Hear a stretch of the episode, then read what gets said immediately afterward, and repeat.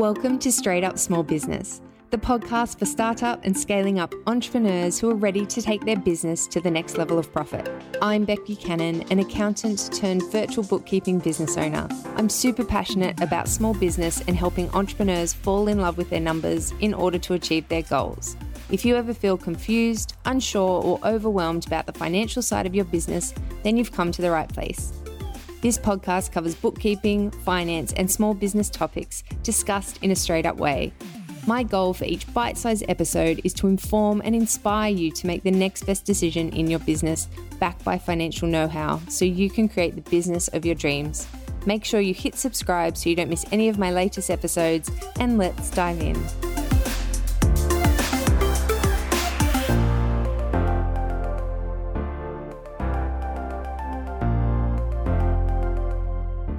Before we kick off, I'd like to acknowledge the traditional owners of the Bundjalung Nation, whose country I am on while recording this episode. I respect their elders from the past, present, and those emerging as the traditional custodians of this beautiful land. So, wherever you're listening to this today, I acknowledge the lands on which you are and those First Nations people who lived and worked there for over 70,000 years. Hello, everyone, and welcome to episode 54 of the Straight Up Small Business Podcast. I am so pleased that you decided to join me today. And I think today is going to be a bit of a short and sharp episode because it's on gift card accounting. So I'm going to be really specific. It's inspired by all the mistakes I come across when looking at accounting records of small businesses when it comes to gift cards, but also because I had a request today uh, from someone in a working group that I'm in to talk about gift cards as a form of payment. So that was my sign from the universe to do this episode now. And I'm going to approach it in four sections. Number one, the sale of gift cards when you do so in your business. Number two, refunding returned items with gift cards for, say, change of mind purchases if you do that in your business. Number three, the giving of gift cards to clients, contractors, or staff as gifts. And number four, giving gift cards as a form of payment. Okay, so I think that's pretty self explanatory, so I will get going. Number one, selling gift cards. Now, when you're in the business of selling gift cards, this is how the process normally works. A customer comes to your store and says, I would like a $200 gift voucher, please. The store then takes $200 payment from the customer and gives a gift card that can be redeemed for goods and services at a later date by the person who the gift card is given to. What this does is create a liability in the business who sold the gift card i.e., at a future date, that business is going to have to give away goods or services to the value of that gift card. The way this should be accounted for is you receive the cash, so an increase in an asset in your business, and you create a liability, which is I'd make up an account code called gift card liability. And both the cash and the liability, so the asset and the liability, sit on your balance sheet, and no sale is recognized at this point in time, nothing on your profit and loss, and no GST. But when the gift card is redeemed at a later date, so a customer or the person that was given the card comes in and says, I'd like to buy this dress with this gift card, then the sale is recorded by the store. And the GST, if that store is registered for GST, is also recorded at that point. And the gift card liability is reduced. Let's just say, for ease of explanation, that the dress cost $200 in this example. So the purchase of that dress, including GST, is $200, which then removes the gift card liability when that customer uses the gift card to pay for the dress. So you've no longer got the liability. You don't receive any cash that day because the payment was in the gift card format, but you have made $200 in sales. I hope that's making sense. So to be clear, the sale and the GST is only recognized when the gift card is redeemed, not when the gift card is sold.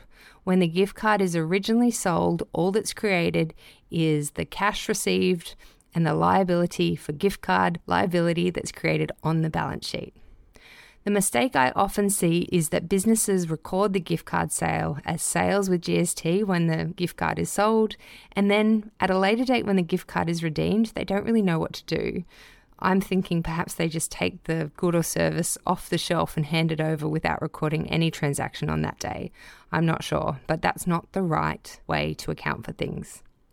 Now, if you sell one gift card every quarter or, you know, not many gift cards, then making accounting errors here and there is no big deal. But if you're a retailer selling and redeeming lots of gift cards, then you might have a 10, 20, 30, 200k gift card liability that you're unaware of or that's not recorded properly in your books.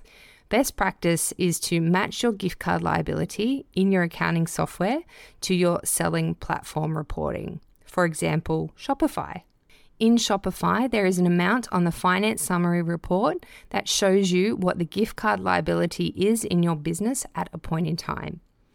You might need to get help from your bookkeeper or accountant to work all this out, but at the very least, you should be aware of what your gift card liability is if this is relevant for you. The next scenario is providing a gift card for change of mind returns. In this case, you have made a sale, but the customer returns the item. You are not obligated under Australian law to give a refund for change of mind purchases, so you can provide a gift card instead. The benefit of this approach is you still have the cash in your business from that original sale. So you've recorded the sale with GST on income initially if you're GST registered, and then the other side of that transaction is the cash that you receive for the sale. Now, when the customer returns the item, you will want to reverse the sale and the GST on income amount that you originally recorded. But instead of returning the cash, you raise a liability, i.e., the gift card liability I referred to in example one. Then that liability sits there on your balance sheet until the customer returns one day to redeem their gift card. At this time, you recognize the new sale with GST on income and reduce the gift card liability by the sale amount.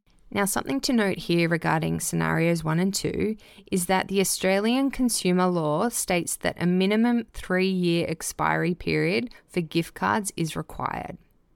So, if you have gift cards older than three years, like if you run your Shopify report and see you've got some really old ones there that have never been redeemed, you are allowed to reduce your gift card liability by that amount of the older gift cards and you take the liability to sale. So you recognize that you've made a sale even though you haven't really given anything over in return. Because chances are, if that gift card is older than three years, then the person who owns the gift card is not going to come in and cash it in. Now, the third example I want to go through is when you give gift cards to staff or contractors or clients as gifts. In this scenario, I would encourage you, as with all of your business expenses, to obtain a tax invoice for the gift card purchase.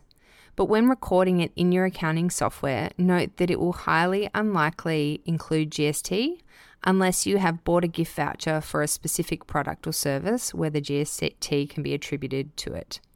The tax invoice will state all the details you need to know for GST, so don't guess, just always, as with anything, refer back to the tax invoice when doing your bookkeeping. Now, usually I would record such a gift in an account code called gifts or something like that. Just be mindful of the fringe benefits tax rules for employees that might come into play if the gift card given to an employee is for something considered entertainment and over $300. If the gift card is for entertainment, then I would code it to an account code called entertainment rather than gifts and just be really clear. Your tax accountant will thank you come tax time. The last example I want to go through is when you give gift cards as payment to service providers in lieu of cash. Examples of this might be thanking someone for doing something for you in your business, or literally paying for services rendered with gift cards.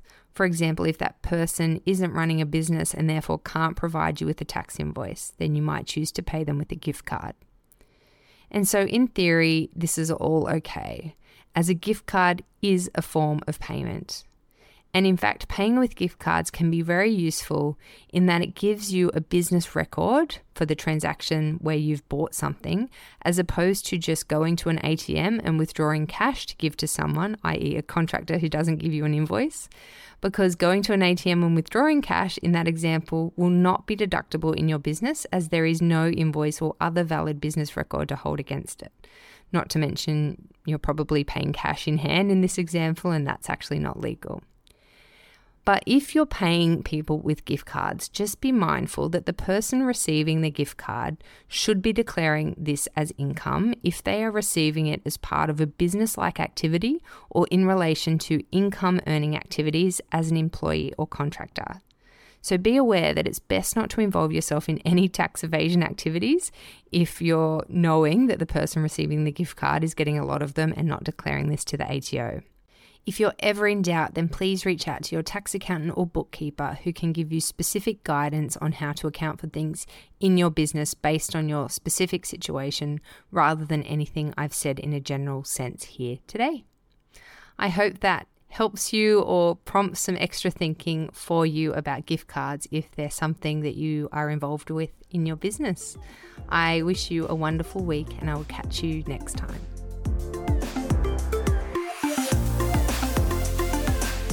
Thank you so much for listening in today. I hope you enjoyed the episode. If you did, I'd be so grateful if you left a review. And if you're not already, please connect with me on Instagram. My handle is straight up underscore bookkeeping. And if you'd like to know more about how I can help you be successful in running your small business, please check out my website, straightupbookkeeping.com.au, for details around my signature bookkeeping and Xero course, Bookkeeping at Real, and also my done for you bookkeeping services. Thanks again and see you next week.